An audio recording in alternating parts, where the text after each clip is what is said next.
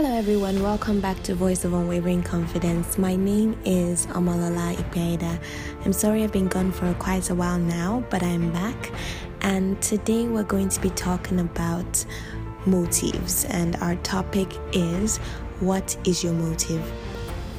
This is going to be part one of the series talking about motives, and I just hope that you guys will follow through and you would get something from this topic and this message.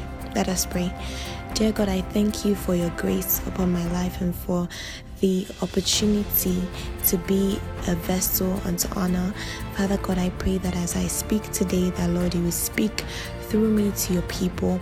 And Lord, you will meet the needs of everyone that is listening to the sound of my voice. And Lord, you would convict them, oh God, and you thrust them to action that they may not be hearers alone of this word, but doers of it. In Jesus' name, amen. So today, we are talking about motives, and the question I want you to ask yourself is what is my motive? We are going to be taking our text for today from Romans chapter 14, and I'm going to be reading from the New King James Version of the Bible, and I'll be reading from verses 8. It says, For if we live, we live to the Lord, and if we die, we die to the Lord. Therefore, whether we live or die, we are the Lord's. For to this end Christ died and rose and lived again, that he might be Lord of both the dead and the living. But why do you judge your brother? Or why do you show contempt for your brother? For we shall all stand before the judgment seat of Christ. For it is written, As I live, says the Lord, every knee shall bow to me, and every tongue shall confess to God. So then each of us shall give account to him of himself to God. Therefore, let us not judge one another anymore, but rather resolve this not to put a stumbling block or a cause to fall in our brother's way. Now, I think the um, verse that I want us to really pay attention to is verse 12. Um, I want us to, you know, if possible, read from verses um, 8 to 13 again, or even the entire, you know, verses 1 to 13 by yourself at home and kind of let the Holy Spirit minister to you through it. But for the purpose of today's topic, I want us to pay attention to specifically verse 12, and it says, So then each of us shall give account of himself to God. Now, um, I want us to understand one thing, and I know that this is something that we probably know, probably at the back of our minds, but we never really, really think about it. And that's the fact that behind every action that we take, behind every move that we make, behind every word that we speak, behind every conversation that we have, at work, at home, at school, anywhere in public with people that you don't know, there is a motive behind our actions. And even behind our thoughts, there is a motive. And this has, you know, become more and more obvious to me to, you know, make sure that I'm checking my motive with you know, as much as possible, every move I make, I'm making sure that my motive is right. One thing I've found is that um, checking your motives is more like you know giving yourself a reality check. And i think it's a very good thing because it sort of exposes you know our hearts and shows us you know what we are doing. It's kind of like a reflection. And it's it, i think it's better that we learn to do this now than you know to regret on the day of the Lord, you know, the day that we stand before the judgment throne of God. Because it says in that verse 12, so then each of us shall give account of himself to God.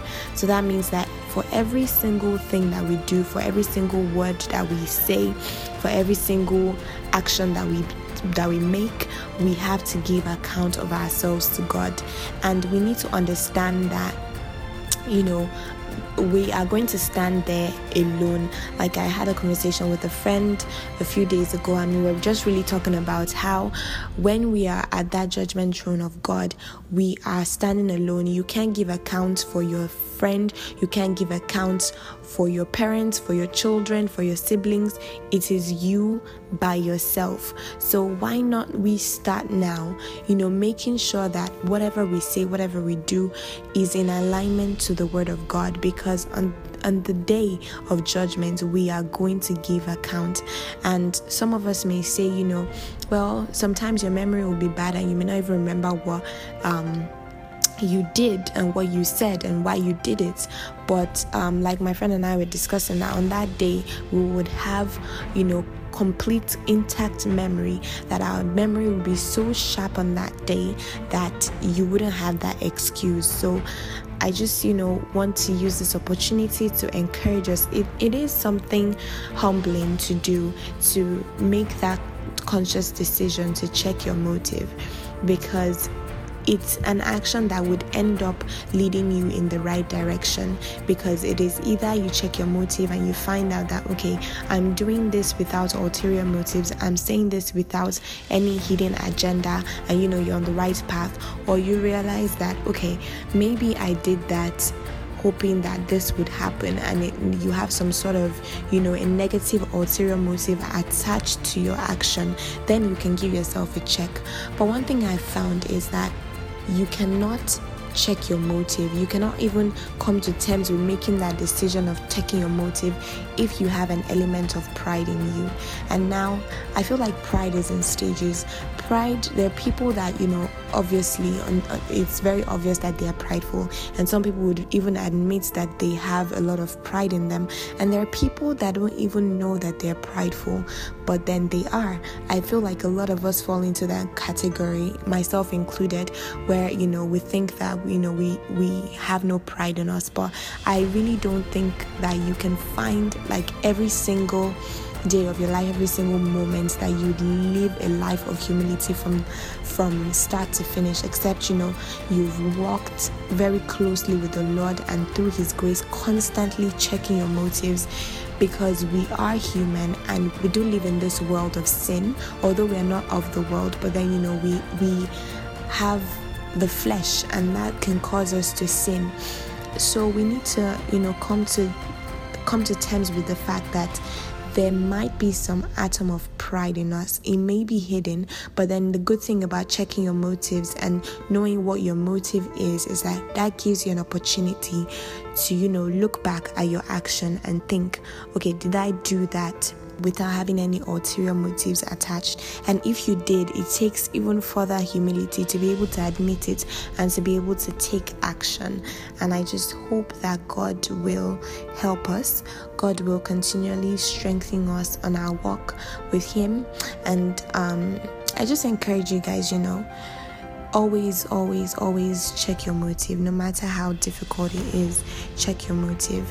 Um, remember in that passage also says that we should not um, judge anyone. We should not condemn anyone. We should not do anything that will cause another person to stumble. So that is also another very important reason why we need to check our motive to make sure that we are not causing our brother or sister in the Lord to sin and you know that we're living a life that is pleasing and acceptable to God. I just want to end off by praying for you guys today. Oh Lord, I pray for these people that are listening to the sound of my voice in this moment. That God, as they've heard this word, that Lord, it would not just be one of those things that they hear and they carry on with their lives, but I pray that they would indeed take some time to reflect on what they've heard, to actually pick up this habit of checking their motives. God help them to understand that it is not um, some sort of trend that is about to start up. It is something that is genuine and that is necessary for our work with you. God, I pray that in any way that anyone that's listening to this podcast right now is prideful, God, I pray that you would expose their pride to them and Lord, you help them even to take steps, active steps, oh God, even to walking and living a life that is acceptable and pleasing in your sight. In Jesus' name I pray. Amen. Thank you guys so much for listening in on today's episode of Voice of Unwavering Confidence. I really did miss you guys, and I miss, you know, sharing with you guys things that the Lord wants me to share with you, and I hope that you stay tuned.